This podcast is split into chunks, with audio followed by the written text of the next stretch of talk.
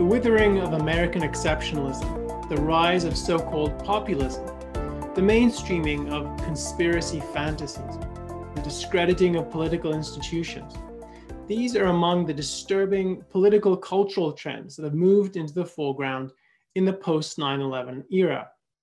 Today, we'll take a look at these trends and the philosophic ideas behind them. Welcome to the New Ideal podcast. I'm Elan Journo, and with me is Onkar Ghate. Hi, Onkar. Hi, Elan. So I wanted to start by talking about connecting some of these pieces together with 9-11. So we're a few days out of the 21st anniversary of 9-11. And when we were talking about having this podcast, one of the suggestions that you had for the focus here was to connect this, this epoch-making event, this really significant turning point in our history uh, with some of the very recent sort of developments we've seen uh, in the last few years, or at least they're, they're, come to the fore in the last few years. So I, tell me a bit about how you think of 9-11 and what is the relationship, the causal relationship that you think would be worth exploring here? I think of 9-11 as a turning point, and it could have been a turning point for something good.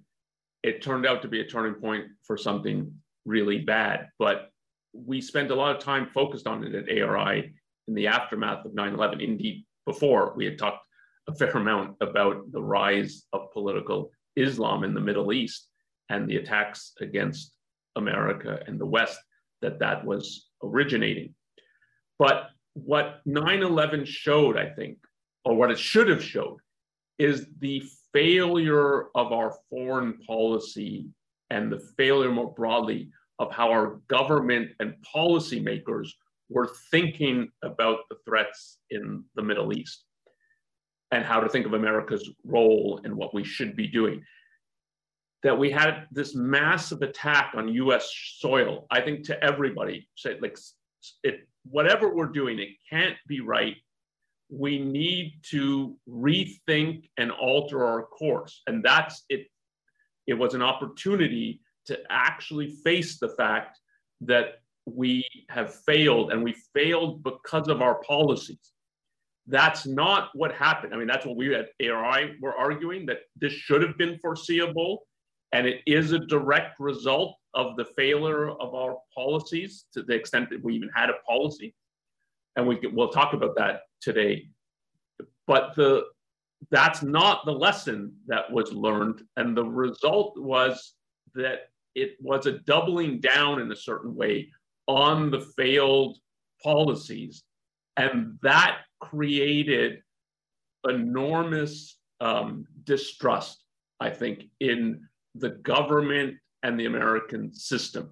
And so that's the sense in which it, was a, it was obviously going to be a turning point. We could have turned towards something better, or it's going to lead to something worse. But we we're not going to maintain a status quo after an event like that and that's the what I think happened. Unfortunately, it's a negative what happened, but that's why we focused so much on it at ARI because it was going to be a turning point, and we were hoping that if enough people speak out, it will be a turning point to reform our policy for the better, not for the worse.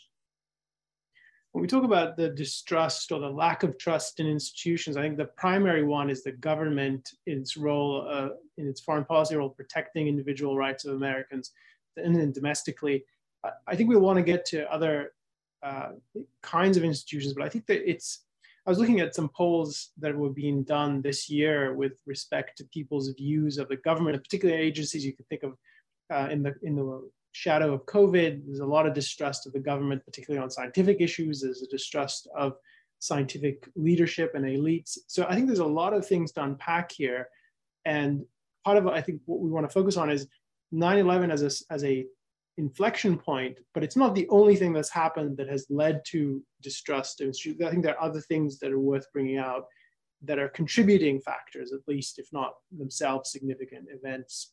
Uh, so let's dive in to talk a bit about 9-11 and the perspective we took at the Institute and that we've maintained since then. I think uh, in contrast with the, the, prevailing views out there. So let me just sketch out some of the prevailing views that people have about what went wrong after 9-11 and i think some of this has a some truth to it but i don't think it gets to the fundamentals so here's the sort of things you'll find if you watch a documentary on pbs or if you read sort of standard accounts in the main in, in major newspapers looking back this coming week so we went to Afghanistan because the Taliban had given Al Qaeda safe harbor. They were able to carry out the attacks of 9 11 and plan. And that mission then evolved into something else. It wasn't solely to uh, eradicate the Islamists in Afghanistan. Then there was the distraction of Iraq. Why did we go to Iraq? Nobody quite knew. First, there was claims that Iraq was uh, de developing weapons of mass destruction. Then that changed a little bit when none were found. And then the, the actual purpose of that war became the declared purpose was to bring freedom to the Middle East with Iraq and Afghanistan as the first beacons of that crusade under the Bush administration. The, the standard account is Iraq distracted us from the good war, which, is a, was, which was Afghanistan, where we had a legitimate reason to go. Iraq became a nightmare because of the way we attempted to remove the former leadership, the Ba'ath Party. And then a lot of things went wrong with the rise of the insurgency. We didn't know what we are doing. And then this sort of piles on. And then there's other accounts of, of why we went in that are, I think, uh, more slanted in a certain way. They're not as, as uh, um, evidence-based, let's say. Um, but, but the basic view is it's a, it's a a cluster of different kinds of failures, including military failures, fails of intelligence. And I think a, a lot of what went wrong there is uh, on the surface at best, like in terms of understanding what then what really went on. So let's contrast that with what we were arguing at the institute and how that stands in, in relief to that. So how would you uh, sort of summarize for people just as context for getting into the conversation, how we approach this? Yeah, you, you can talk some about like what, what we were arguing in the immediate aftermath of 9-11 in terms of what we need to do now. Let me just say of what we had been said, saying, and then that we reiterated after 9-11, which is that you have to see the Middle East as the you have a rise of political Islam with the and especially with Iran, but also in Saudi Arabia. But Iran was the most militant of the regimes that had come to power. It was a new phenomenon in the Middle East. It has it morphs from older phenomena, phenomena, but it's a new phenomenon that you sh- Islam should rule, should have total political power, and um, it, so, so it's a it's a form of totalitarianism, but not of the secular what people think of as secular like Nazis or fascism, but of a religious totalitarianism with the Islam, the unquestionable law.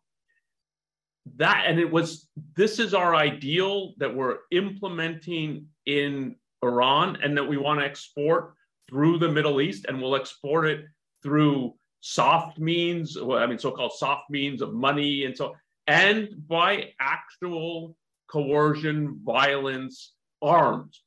And the that Iran viewed itself at war with America. Once it seized the embassy in 1979, that it was clear, or should have been clear to policymakers that Iran views it itself as at war with America, seizing an embassy and masquerading um, uh, the the the prisoners on TV day in day out in after they seized the embassy as a as a form of humiliation humiliation. I remember I was old enough to start watching the news when this happened, and I remember like the nightly news how depressing it was because here it it was obvious that they're thumbing their nose at America and the the American I was in Canada at the time, but the American response just seemed um, bewildered, appeasing, uncertain, and from that moment on, uh, we were at war, one side knew it, and we did not. And so that's what we were arguing, and it, that it that the ARI was arguing from its inception, and uh, in in the early 80s. And then when you got to the level of Iran then threatening to execute uh, Western authors, Salman Rushdie, who was just recently, unfortunately, attacked, and they they didn't succeed in killing him, but they succeeded in uh, wounding him that you could put a price on the head of an author for speak for writing a novel and our response is worse than impotent. It was Uh, our view is the whole way that we're thinking about what to do in the middle east is completely wrong. It's not an issue of our tactics. It's not an issue of if we just deployed the military in a slightly different way we'd be able to do something better. It's the our fundamental way that we were conceiving of it was completely wrong. And if we're not willing to admit that and to recheck that, rethink that, and institute different principles and accept the fact that we're at war, um, that nothing we do will have any lasting positive effect. And so that one saw an escalation that culminated in 9 11 we thought, yeah, this is exactly what our policy is encouraging. Um, and you can read that in the what they wrote about uh, America as a paper tiger, and it will collapse the moment it's threatened. And so that's what we were conveying, and we were conveying it because of our basic policy. And until that changed, nothing good was going to happen in the Middle East, and that's why one 9/11 happened, but why it was an opportunity to admit failure and to reverse course. But that's not what happened. Yeah, it was not what happened. In fact, there, it's worth for people who weren't alive at the time or don't remember it that well. It's worth going back to get some of the uh, firsthand accounts of reading some of the speeches that President Bush gave, and early on in the aftermath and ongoing, I think it's important to get a, a, flavor of exactly the kind of attitude that was conveyed. There wasn't any serious reckoning. And even uh, some years later, when they, there was the 9 11 Commission, which was exhaustive, I don't think they came close to really uh, analyzing the fundamental issues that came out and uh, that would help understand what went wrong. It was too concrete bound. It was mistakes and errors at a level of operations as opposed to how do we actually think of the Middle East, as you were suggesting. And I think that one of the important points of contrast in what we were arguing compared to other people at the time is that in terms of what to do in response. And so our, our view wasn't here's a battle plan. We weren't giving military detailed military strategy, but we were saying that here's how to think about the goals and how that should shape the military approach and how that is essentially a political philosophical question. What are your goals? What is the standard for success? And ultimately what is the purpose here? And i think the fundamental purpose is to protect american freedom protect the, lives and individual rights of americans from this foreign threat. Who is this threat? And i think that is a crucial part of the story that we want to unpack here because you understand the collapse of trust in institutions in America, a, an important place to look is in the way in which both the Bush administration and a lot of intellectuals looked at this question of who is the enemy. So in there was a lot of dancing around this question, particularly from the Bush administration.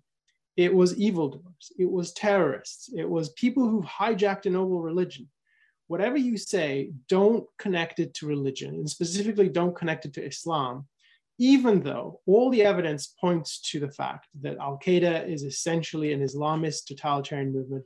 The people in the planes on 9 11 had written out wills that told you explicitly that they saw themselves as going to heaven as martyrs in the path of Allah. The whole history of the Islamist movement, as you were noting just a moment ago, it, it, gets its boost with the Iranian Revolution, which is an explicitly Islamic totalitarian phenomenon. And it, its inspiration radiated out not only to people, to, to one sect of Islam, which is the Shia sect, which Islam is predominantly, but to the whole of the Muslim world. It was seen as a political, intellectual earthquake. And it energized a lot of the Islamist groups everywhere. And for, for years ongoing, because Iran kept up the, uh, it saw itself as leading a movement and trying to be the standard bearer. So what you have in the immediate aftermath of 9-11 is the natural question to ask is, who is the enemy? What do you do about it? And we were arguing, well, you need to think about the ideological character of this enemy. And there's no way around solving the problem. You can't solve the problem without taking seriously Iran's role in this movement and also Saudi Arabia and Pakistan. But Iran is principally the, the chief uh, uh, energizer financial energizer and intellectual energizer of this movement and and you know then but but more broadly you'd have to evaluate these other regimes including saudi arabia as they're hostile to us they're uh, they're investing millions of dollars and, and countless man hours in proselytizing for this basic ideology none of that was done and in fact we were we were fed i think a diet of uh, government propaganda from the Bush administration that don't think about Islam, don't think about any connection here between religion and the, the, the acts that you've seen on American soil. And anyone seriously looking at this would have to scratch their head at minimum. How can you possibly have this view? It doesn't make sense. I mean, maybe I don't understand how it connects. Maybe there's a question about what is the relationship between this movement and the religion which is a real question, and you have to think about how to understand that. But you can't dissociate them. And to do that, I think you have to engage in evasion, which is to the conscious refusal to see facts, a conscious refusal to integrate facts and understand things that you know are there, that you make you uncomfortable, that you don't want to be true. And that was written all over uh, the Bush administration's policies from the very beginning one of the symptoms of this was the non-recognition or the, the evasion of Iran's role. Initially, one of the concrete people forget is that uh, Iran was initially invited to join a coalition against terrorism. It, I think it turned us down, or it, it didn't work out for some various reasons. But this is this is bizarre.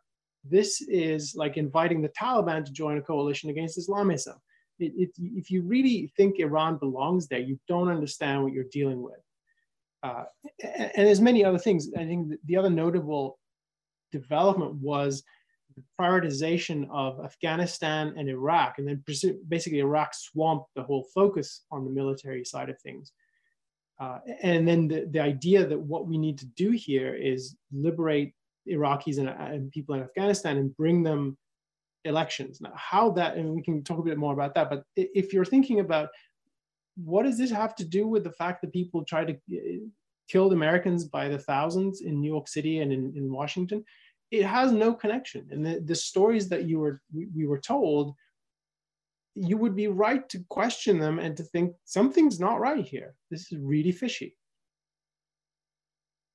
Yeah, and I think part of what you said is key here in terms of thinking of the discrediting of American institutions, because the, they've done much to discredit themselves. So it, it's it's an earned discrediting, unfortunately.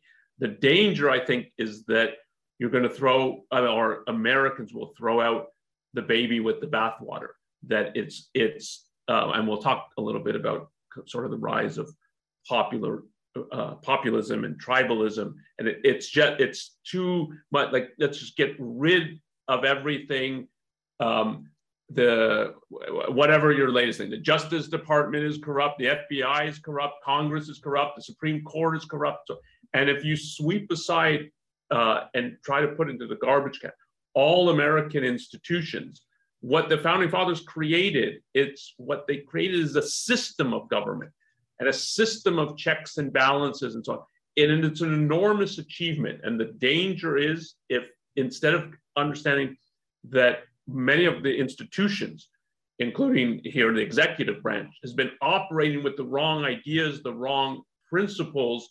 And what we need is to institute better ideas and better principles, not either sweep it aside or hand almost uh, authoritarian power to the presidency because maybe we'll get someone who can get things done. And so that's the danger. But part of what's happened is the institutions have discredited themselves. And in regard to our foreign policy, I think the, the evasion had been going on for 20 plus years, but it was much less obvious to the normal American who doesn't pay that much attention to what happens in the rest of the world, what's going on in the Middle East. And yeah, there would periodically there'd be attacks and conflicts that we were involved in and bombing of the Marine barracks and so on. But that that that we were evading what was going on, I don't think was obvious to the kind of general American. After 9 11, an attack on our soil. And as you said, like for anybody, would be obvious that they were animated by a cause, and it's a religious cause, and they're um, they've pledged their loyalty to it. It's a bad cause, but you can't understand the phenomenon if you're not thinking in those terms. And it was obvious to the the um, a normal American that's what's happened here. And that you have your whole government bending over backwards. And it wasn't just the Republicans and Bush. In um, they were joined by the Democrats. Uh, um, they were the Republicans led the charge here. That don't look at religion, don't think anything is involved.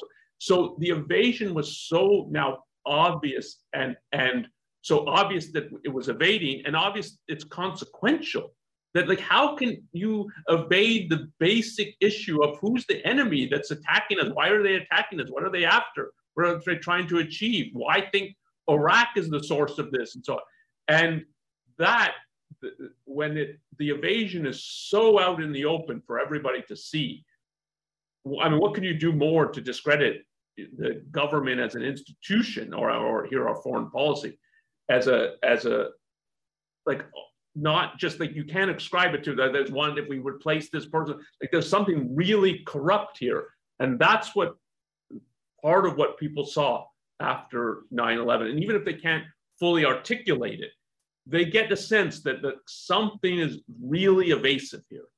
Um, and that starts i think really started the discrediting of uh, american political institutions and i think it's useful to talk a bit to zoom in a bit with some of the details of what happened in Iraq and Afghanistan because and I think the point you just made about how even if people couldn't articulate exactly what they were sensing, it wasn't hard to get something's off here. I don't, it's not, I'm not comfortable with this. And to take some of the details of what happened.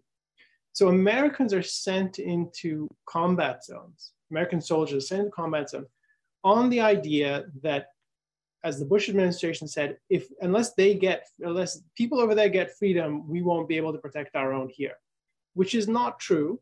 And in fact, Americans died in order to bring elections to Iraq and Afghanistan. But to what end? And here's there was another significant fact that if you had any sense that well the people in the planes had something to do with Islam, okay, and what they were trying to do is according to their uh, propaganda, it, they want Islam to rule everywhere. They hate America because it's not pious, it's not religious, it's not Islamic, and it's it, it's a, an affront to Islam in many ways. So, what kind of societies does it should those new new Iraq and new Afghanistan look like? And in both cases, the new constitutions that were drafted with the leadership of American consultants and experts in, in American military and diplomatic uh, involvement both of those constitutions put Islam as the foundation of the state. Now, it's not the same, it doesn't look the same as Iran, which is an Islamic theocracy, or Saudi Arabia exactly, but it, it concedes the principle of exactly what the Islamists who flew the planes and others in other factions of the Islamic movement, it concedes the principle that they're fighting for. It's saying, yes, Islam has the, is the appropriate foundation for a society, and every law has to be consonant with that. So what in fact happened is after Islamists flew planes into the Twin Towers and killed thousands of Americans, American soldiers were sent into the Middle East to help create new governments based on Islam. And then not only did that was that sort of you might say oh well this is a detail of the constitution of it but these were major news events. The, the councils they had to formulate the constitution and the the, uh, the handover of, of sovereignty to iraq was a major event at the time.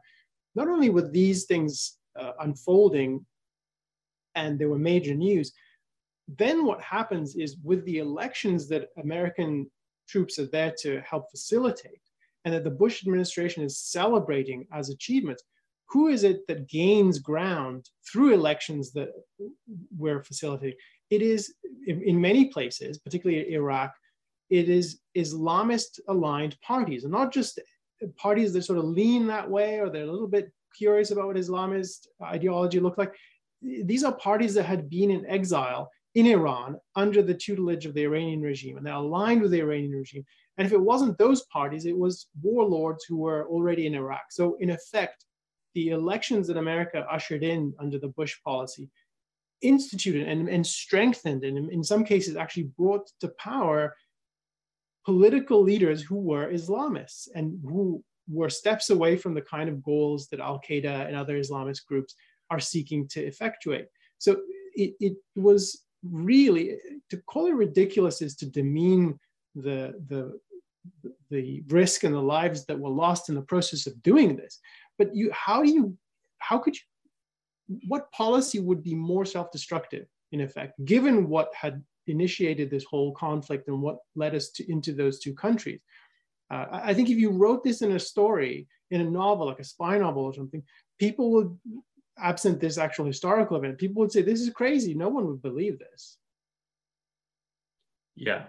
It was yeah to call it ridiculous it, it downplays the consequences of it. It was mm-hmm. perverse because the consequences were so uh, life negating, both for our soldiers and for the people who had to fight in these wars. And uh, we haven't even talked about the kind of military orders they were under and the crippling conditions that they couldn't really fight and they didn't really know what they're fighting for in the end and the our pullout out, out in Afghanistan is uh, unfortunately a um, fitting capstone to our policy, not to the soldiers and to the people who fought, who I think fought bravely and had confidence that our policymakers knew what they were doing and they were instituting policies that would actually protect America. The, the policymakers didn't know what they were doing. It was were talked about, but it's not the soldiers' fault. But it's a it's a fitting capstone on our policy. Like that's what it had to lead to. That we would spend years and years and years, no idea what we're doing, and we pull out, and it looks what it conveys to people who are fighting for the cause is for, that is for the cause of Islam and political Islam you can outlast the Americans. They don't know what they're doing, and they are something like a paper tiger, which was their rhetoric before 9 11, and part of what explains their boldness in um, attacking America on US soil. It's a view of it as a paper tiger. And we have the pullout of Afghanistan sends a similar message about America's, and it, it's really it's, it's our political will not our military strength. It's our it's the failure of our policy, and it yeah. So it is perverse, and in thinking about this in terms of the institution, so it certainly discredited government. It ends up discrediting the Bush administration, but more broadly our foreign policy. And you put it in at the intro of American exceptionalism that we're on the side of the good um, and that we're a force for the good in the world, it throws that into question.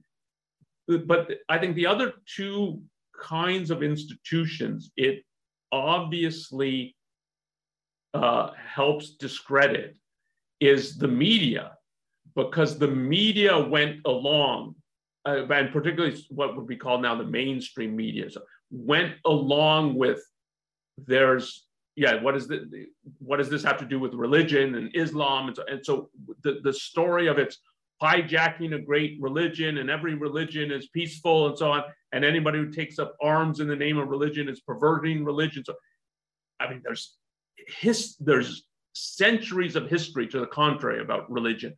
All of that being evaded. And if you think of part of the role of the media is to challenge government and to hold government accountable.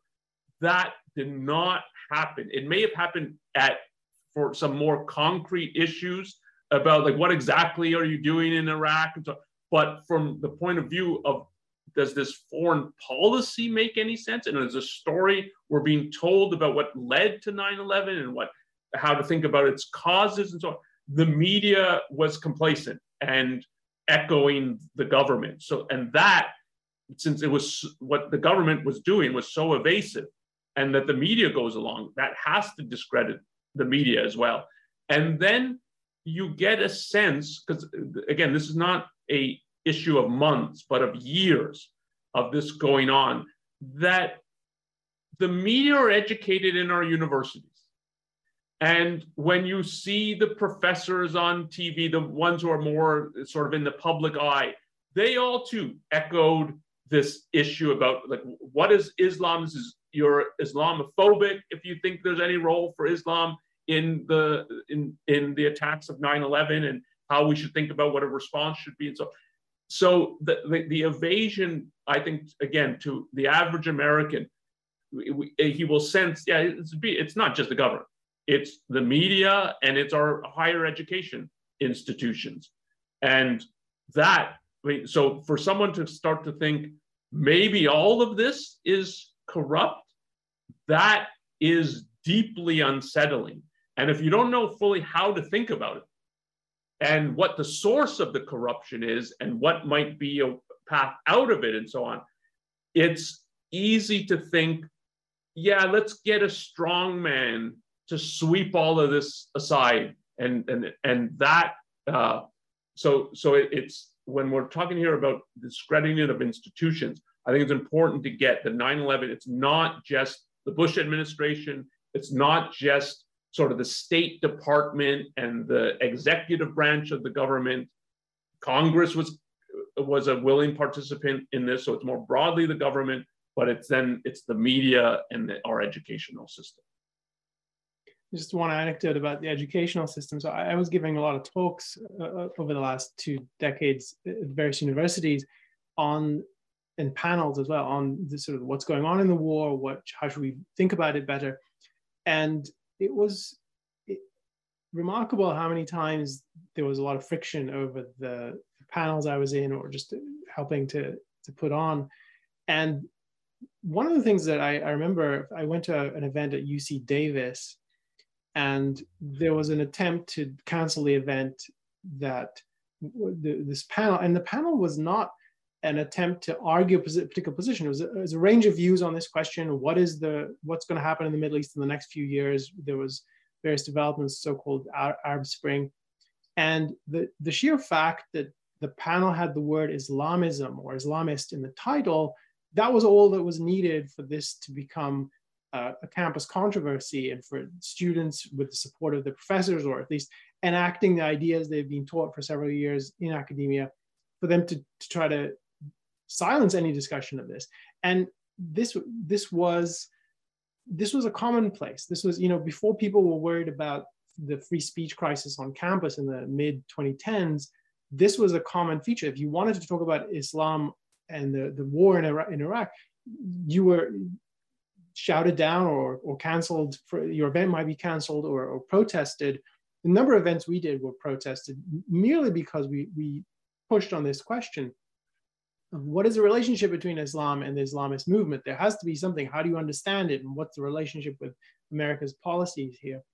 And just one other anecdote, I, I think it's important just to, to uh, season what you were saying, because I, I think it's useful to get that, as you were saying, there's a whole bunch of institutions that are all doing their best, in effect, to discredit themselves. So there's a lot of evidence to, to, to see that they're not doing what you would expect them to do all throughout this time. So just keep in mind the time horizon here. So from 2001 to 2011, Osama bin Laden, who is the, the face of the Islamist movement other than the Iranian regime, and the head of Al Qaeda, the one behind the operation on 9 11, he's, he's on the run, right? He, he, nobody was able to catch him for 10 years.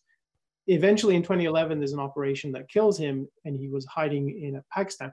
But throughout this period, every so often he would release a video or a cassette tape, an audio track, and it would be commenting on things that are happening in Iraq, commenting on Afghanistan, commenting on American political scene. So he was obviously connected. And every time one of those came out, it was like a, a slap in the face. So here, so here's in effect part of the enemy issuing more propaganda, and if this got major news attention uh, naturally. Uh, so, so throughout this period where Americans were dying in Iraq, and Iraq was going was spiraling into this chaotic insurgency, with Americans not succeeding at all in, in pacifying this.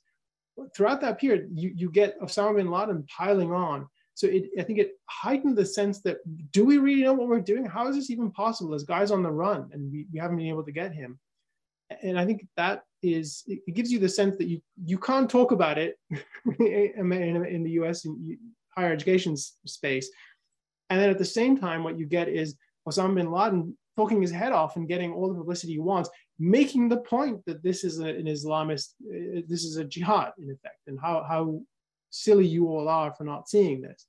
Uh, so, so that's just if you think about the intellectual political climate you can't really understand it without getting some of the flavor of what was happening at the time uh, here in the US.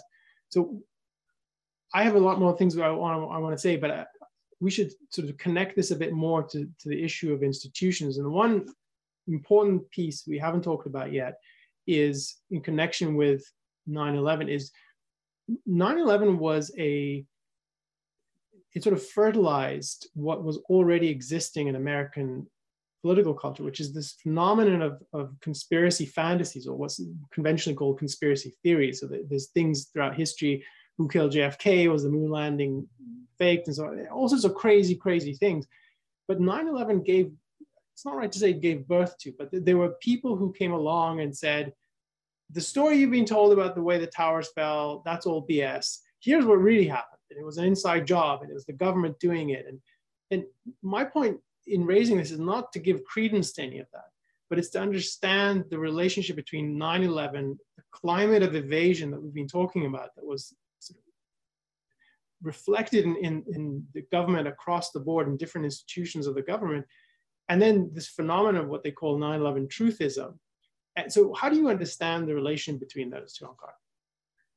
Yeah, I think of it as, uh, as you were putting it, that what you got is a mainstreaming of conspiracy fantasies, and that that's only possible in a civilized country. It's only possible when you have this massive level of evasion, because what th- these fantasies, um, what they have is in common is here's an explanation for things that seem hard to explain.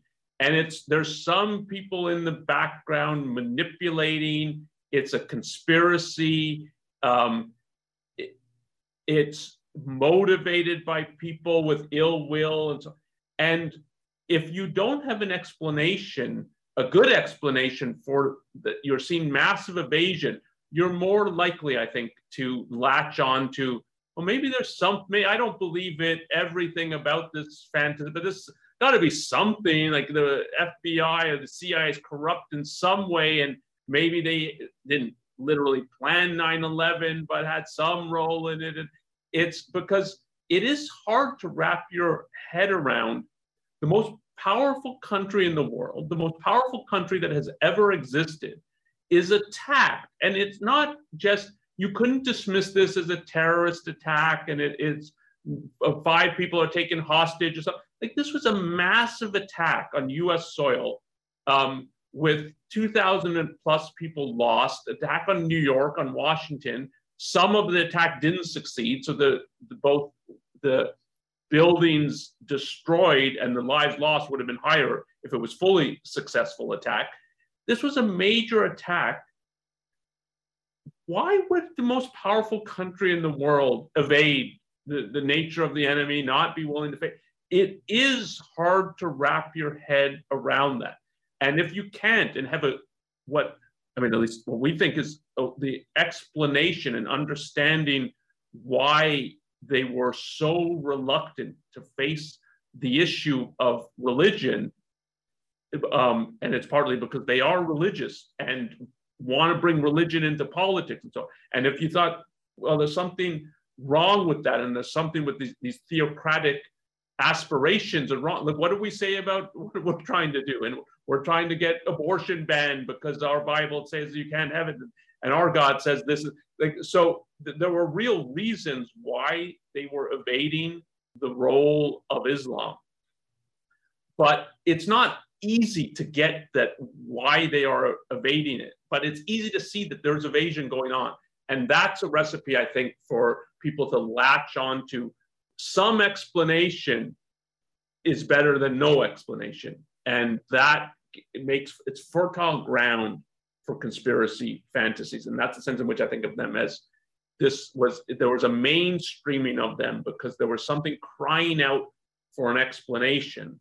And it's an explanation of something bad going on of this kind of evasion. And it wasn't just as we were talking about at the government level, but with the media and with our educational institutions. And if you don't have an understanding of the role of ideas here, a substitute kind of explanation is some kind, there's some kind of conspiracy in the background that those really in the know can spot and see. I mean, another way, we were talking about this the other day as in preparation for the conversation. The, another way to see what was happening here is so you mentioned the role of ideas and if you don't understand them it's a lot harder to make sense of what's going on there is a a group that we haven't talked about enough i think so far which is the america's intellectuals and whether they're in academia or outside academia wherever they are part of i think this is Ayn Rand's view essentially is that part of the role of an intellectual is to be the eyes and ears of a culture, to, to, to explain what's going on, to warn of things coming ahead that should be uh, averted, and just to, to make sense of the world from a, a, a wide angle perspective, or a, in the best form, if, if, they have philosophical depth, is to provide a, a world view, sort of a, wide, wider frame for understanding what's going on. And I, my recollection of this period is there was very quickly a taking of sides. So if, if you, it, there were a lot of people who were supportive of the Bush administration's policies and including, let's not talk about Islam, including the democracy crusade, the whole package. And they were, uh, so not just politicians were, were nodding along with this, but a lot of intellectuals and commentators and people in the media were pushing this. And, and one of the issues that I think really sticks in my memory is the assessment of the Iraq war over time. And this, I think, was a real, it's a real example of the, the negligence of the intellectuals in America at the time. So there's many other examples, but this one in particular. So the Iraq war, the very beginning of it, we were told by, by the Donald Rumsfeld and then others, this is going to be fine. It's going to be a cakewalk. People in Iraq are going to welcome Americans with, with with flowers and cakes and sweets and so on. None of that happened. I mean, the insurgency began fairly soon after the Americans came in. And insurgency was driven by Islamists, not only, but they were a major factor in that. And the insurgency claimed a lot of lives. It, it, the chaos that erupted during that period was not only against the Americans, it was also score settling within different clans and, and tribes and so forth. So the this sort of mounted over time and it got worse and worse. And I think the, the lowest point was around 2007, 2008, something around that time. And this was thousands of Americans in, in harm's way, hundreds of bodies every week are mounting up in, in Iraq. And so throughout this period, we get from, from various uh, government voices and then people in the culture acting in effect as their surrogates who, who should know better. It's, well, Iraq is going to be a success.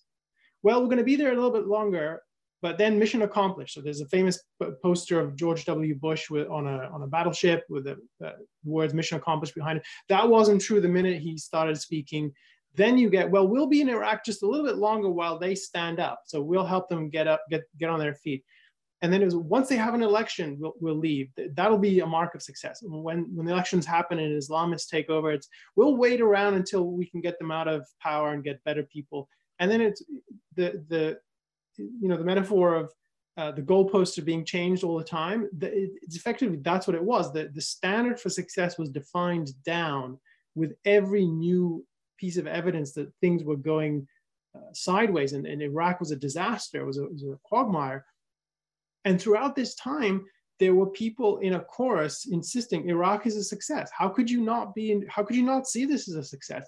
Up until about 2008, when the, the strategy completely changed was Iraq, we don't want to talk about Iraq. Let's not talk about Iraq. And there's nothing to see here. And then they moved on, and it was not an issue in in the uh, of the presidential campaign and, and, and the, the, political scene.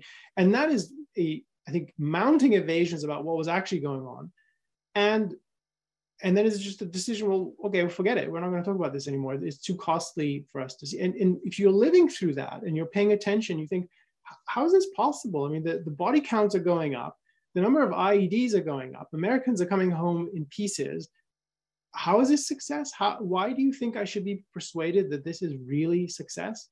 Uh, so I think, and this this is like you, you earlier emphasizing that the blame here is not on the military, the personnel in the military, the soldiers who went in. I agree with that. I think it's really important to stress that the culpability is the civilian leadership that sets the policy, and then in this case, there's also culpability on the intellectual's shoulders. But one effect is that the military became discredited. You've been there what seven years now eight years and, and on and on and on it went. And what have you done? Okay so you open some hospitals you change the, you know you, you help with the sewer system you open up universities that then get looted. What, what, what good is the military? They can't put down the insurgency.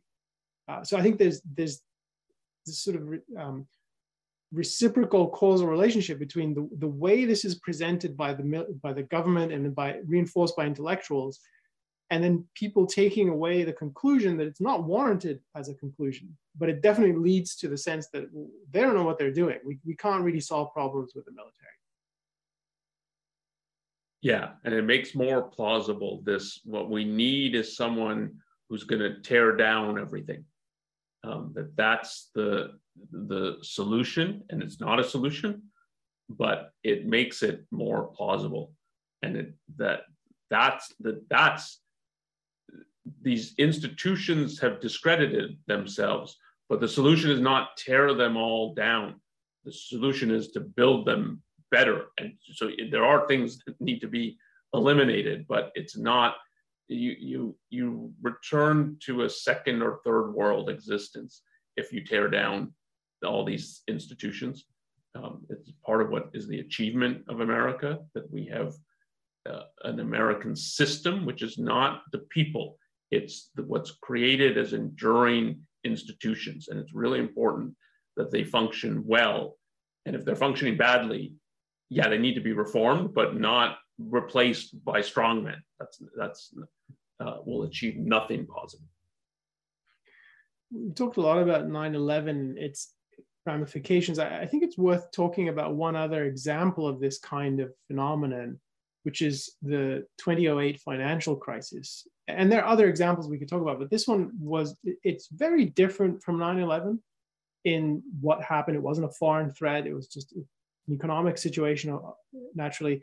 Uh, but in, in, in important respects, there are other ways in which both what happened in this crisis, what was the cause of it, how to understand it, and in the aftermath and the, the, the response to it, in both of those respects, it has a strong commonality with 9-11 and, and, and, sort of the, the effect on the cultures. How do you think of that event, the crisis? Yeah, I think the I think of the financial crisis as putting the last major nail into the discrediting of the institution. And it's important that it is not experienced as this is some outside external cause that some people organizing in the Middle East and so who then attacked us. It is the result of our policies and what it conveyed to people, I think, and the whole atmosphere of it is again, our institutions don't know what they're doing. And it's important to get the, the before the financial crisis hit, there was a period and a, of kind of euphoria in the US that where it's going to be um, the, our economic situation is going to be great from here on out. You had what will now be called as a housing bubble, but it's important that at the time that that's happening, it's more and more, it became almost universal. Everybody saying, oh no, this can just keep going and housing prices can go up and up. And I mean, I'm sure you knew people who left their jobs to start either flipping houses or to become real estate agents. And so like it was a massive shift to this. And it there were a few voices saying, look, this is not actual economic prosperity and production. It's a result of some bad uh, government policies. But the by far the the main view was yeah, we've hit some kind of period, like the end of history in terms of global conflict. It, it's the end of any kind of, we're going to get any kind of financial crisis, anything like a depression and so on. We can just keep doing this forever. And it, from the housing, it went, I mean, the stock market's booming and so on. And then you hit this massive financial crisis, starts with the, the bust of the housing bubble or the bursting of the housing bubble and I think it's again, all three of the institutions government, media, and the higher education are discredited by this. So, at the level of higher education, the econ- and the profession was right like, this can't happen. You can't have, just at the level of kind of housing and real estate, you can't have um, a collapse across the whole country. Yeah, maybe in a particular region and so on. You have, but you can't have it, and let alone this whole financial crisis. It, they, it, it was not um, on the horizon at all. So they, and putting it is a different way, they were completely blind to it. And that people sensed, and there were stories, I mean, in newspapers and so on, uh, and by economy, like how did we miss it? How could we not see this coming? What's wrong with our profession? So so there's a discrediting at the level of kind of the intellectual policymakers for our, our economic policies. And then what was conveyed at the government level was panic, I think, and all kinds of decisions that they would some people would be bailed out and some wouldn't and it changed from week to week. And again from a just average American watching this, it just seemed like they have no idea what they're doing and they're going to bail out their favorites and people with political connections and the other people won't get bailed out and, and wall street will get bailed out but mainstream main street won't get bailed out so we lose and the elites are winning and, it i can understand that reaction to it because what was conveyed at the level of government and the level of intellectual policymakers was they have no idea what they're doing. They're at like the most uh, kind description is that they were functioning by the seat of their pants, but I think it was worse than that. And then the media also had no. I mean, they if you look at the media stories, they too think like we're in a period of unlimited prosperity that has no end. So, so they're not reporting on look, there's deep cracks in our foundations. So it's a it so it was another cataclysmic event that it seemed like none of these institutions have any clue about or and sort of could see it coming or what to do when it came. And that, that there really was a level of panic that was palpable i think. And that it's um, so it it's now it's not just in our foreign policy and so it's the the rot seems much more widespread than that. And i and i think if you think of those two together in the way that they have led to a deep suspicion and discrediting of the, the institutions it's understandable even though i don't think it's all the analysis all is all correct that this is what people would experience and they're now looking for an explanation. It's what's not correct is there are explanations for what's wrong with these institutions, but that they would see it as there's something really wrong. That is um, the institutions, I think, have earned that suspicion. One of the narratives that came out of the financial crisis from various places is, or at least this is how it's remembered now, I, I suppose, the system's rigged against the little guy.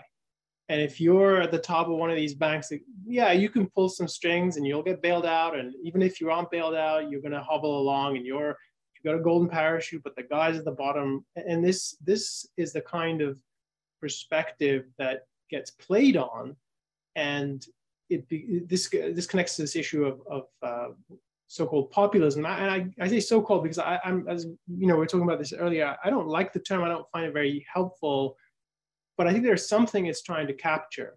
And, and one aspect of it is this idea of an opposition between ordinary, regular people, the real people, the good hearted people, the people who sold to the earth, versus the elites. And in some sense, the elites here should be put in scare quotes because it's not clear who, who's in that, but they're, they're the ones who are screwing you over. They're the ones who are getting away with things.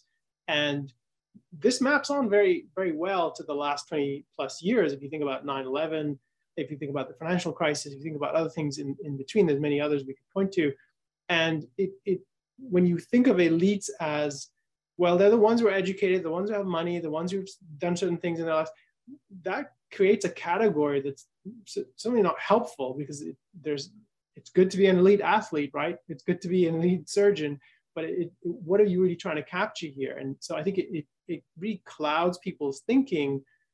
And the result is it, it's a, it's a, I think it translates, and we think about this in the context of COVID. I think this is all over the way people reacted to COVID on whichever side they stood, because it, it also became highly partisan or, or tribal. The elites that came in to both warranted and unwarranted criticism were people who had scientific knowledge, people who were in the government, whether they had scientific knowledge or not. And this was another, I don't think we need to get into COVID exactly, but there's definitely a lot to say about how COVID is another example where people, I think, are from a, their starting position is already to have a lot of distrust of institutions. And then you get all kinds of BS from the government about what's happening, particularly under the Trump administration, this is going to go down. It's going to go to zero in a few weeks. There's not a problem. We're on top of it. Anyone can get a test if they want it. None of that was true. And then you get actual failures from the FDA not approving things and the CD and screwing up the first uh, tests and not, not having them out in time. No real preparation, sort of something that people in this field spend years thinking out and planning out. So all of this is sort of reinforcing the idea that you can't trust those people yeah, they're they're educated, they're smart and everything, but they don't really care about us.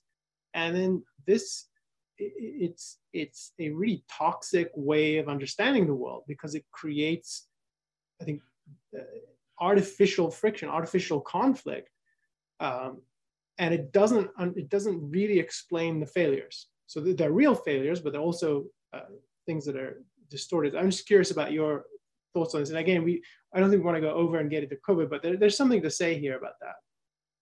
Yeah, and I think here from what we're talking about, what's important is that you have to see COVID and both what our government and leadership did in regard to COVID, but the reaction to it on the part of the people you on the uh, on the American public as occurring in the context of 9 11 and the financial crisis. So there's already, and for real reason, deep suspicion and distrust of government, of media, and of our educational institutions. And I think if the response had been a good response, the there's still a chance that the American people would have okay, well maybe here at least the leadership, the so-called elites have a better idea of what is happening. But when it was so transparent that once again what is happening is open evasion. I mean, so there would Trump that it's going to go to zero, and if we don't let him off the boat, then it doesn't count in the stats. And so that it was to anybody who's thinking a bit, it's um, there's evasion there. but there was in regard to what happened with the CDC, and it's partly they were sidelined, but partly there's political things happening there. So it one, I think the a natural reaction was again that we've got a crisis, or at least potential crisis, and the response isn't to face it; it's to try to evade, um, or to actually evade aspects of it, and that if it was the first time this happened, okay, but in this has happened with 9-11, this happened with the financial crisis, so that people can quickly turn against the so-called elites, but against leadership and think um, what you're doing is it's it's fundamentally wrong. And then again, searching for explanations and grafting onto various conspiracies and so on that I think you can understand what happened with COVID if you see it in a vacuum, as it's like, oh, there was a pandemic and look how stupid Americans are. So that's not how to think about what happened, um, because the government response to COVID was abysmal, and Americans have had enough of that, um, and would see it as this is more of the same, and that's if you're really thinking about COVID, I think you have to think of it in that context to understand what happened in the country. Well, we're, we're at time, and I, I, had more things I wanted to talk about. So I, let, us see if we can tie up some of these threads. Uh, I wanted to ask you, you, you were mentioning earlier what the opportunity could have been to improve the institutions. If had the response to COVID been better, it would have built some trust or built some respect for key institutions just to broaden that a bit, what do you think is the path to move away from this 20 year plus uh, background where there's institutions have done things to discredit themselves as compounding effects, compounding, spiraling uh, consequences that worsen the problem. How do you think, what would it look like to improve the situation? It's one to understand the root of the failures, which are it's a failure of ideas. It's a failure to the the fundamental failure is a failure to understand the actual American ideas and ideals about what our system of government is, what it is that America stands for, what freedom means, what rights mean, what it would mean to have a government that is focused on defending freedom and defending rights of its citizens, and then more broadly of thinking of that as animating our foreign policy. And it's that we've drifted away from those ideas and ideals that is the fundamental explanation, I think, of America's failure, the failure of its governments, of its policies, whether it's of its foreign policy or its domestic policy. And the so the solution is one to face that failure. It, it, like we, I think we really have to think we failed. We failed to live up to American ideals, and one consequence is an inability to understand what is actually going on in the world, whether it's to understand the role of political Islam in the Middle East and what has happened in the last 30, 40 years in the Middle East, or 40 plus years, and domestically to understand that when you have this massive expansion of government power, uh, it's that's not the original American system, uh, and it, it creates enormous distortions in the economy that have been playing out at least since the 70s with stagflation, and then there's periods where it gets better but the our whole the kind of the amount of economic intervention that exists in the American uh, system now is. I mean, I don't think the founding fathers could have dreamt that it would be something like this, and that creates distortions like something like it produces the financial crisis. And when you look at when the American government gets really power over the financial system, with the creation of the Federal Reserve in the early 20th century and so on. It's the these periodic financial crises, bubbles, they don't get better, they get worse. and I mean, we get the Great Depression and so on, and you get something like the 2008 financial crisis. These are consequences of government power and intervention. That has to be recognized, and then you have to then uh, try to find support, vote for, and so people who think in terms of ideas, and so who can diagnose the cause and have at least some things to say about what a uh, if they're not a cure, at least some ways to make it better. Like they have some better ideas. That we're in a tribal age means nobody thinks in terms of ideas. It's just if my gang was in power, your gang's responsible for everything bad, my gang does everything good, put my gang into power with no restrictions. And this is get rid of all the institutions, get rid of the checks and balances in government. I want a strong man. And the the election of Trump, one of the, I wrote about this right after the election. One of the disturbing things about it was polls saying, asking the, these were registered voters. Um, do we, it's something like, do we need a, a powerful political figure who will say or do anything in order to, however you want to put it, to get prosperity in America or to, to reverse course. And it's incredible how high the percentage of people saying either they strongly agree or they somewhat agree. Like that's what we need. And that's a symbol of that people aren't thinking in terms of ideas as the cause and ideas as the solution. It's people as the, and it's like the wrong tribe has their hands on political power. And that's not a solution to anything. That's just the destruct, the further destruction of the American system. Well, I think we should draw a line here and invite people to join us next time for the uh, another topic. Uh, and before we close, let's recommend a few resources for people. So we've written a lot about 9/11, the consequences of it. There's an article that's published today in New Ideal uh, that I wrote for a book called Winning the Unwinnable War. The, title is uh, The Road to 9 11. The title of the article as published is Carter, Reagan, Bush, and Clinton Paved the Road to 9 11, which gives you a flavor of what the theme of that piece is. Part one is out today. The second part will come out on Friday. So I highly recommend you take a look at that. And then another resource we can uh, point you to is a book that Onkar and I edited called Failing to Confront Islamic Totalitarianism uh, what went wrong after 9-11 we put a short link uh, on the screen and we'll put it in the show notes as well people to follow that. You can get the book on kindle. It's very inexpensive. There's a paperback and you can get the pdf for free if you really want to access it immediately and i think we will i'm going to jump into clubhouse for a little while to see if i can answer some questions from people uh, we've got a few uh, while we were on the air we didn't get a chance to answer them thank you for the super chat donations that you guys uh, offered while we were on the air. We appreciate that.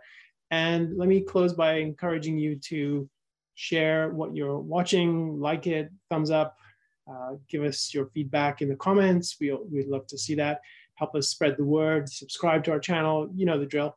And as always, we welcome your feedback. You want to write to us, our email, newideal at aynrand.org. We read everything, try to respond to many, and some of the comments, questions, and suggestions end up being topics for podcasts. We welcome your input. Thank you for joining us today, and we'll see you next time. You've been listening to New Ideal, a podcast from the Ayn Rand Institute. If you like what you hear, leave us a review, share with a friend, and subscribe to our other podcasts. This podcast was made possible by donors to the Ayn Rand Institute. Help support this podcast by becoming an ARI member. Go to aynrand.org forward slash membership.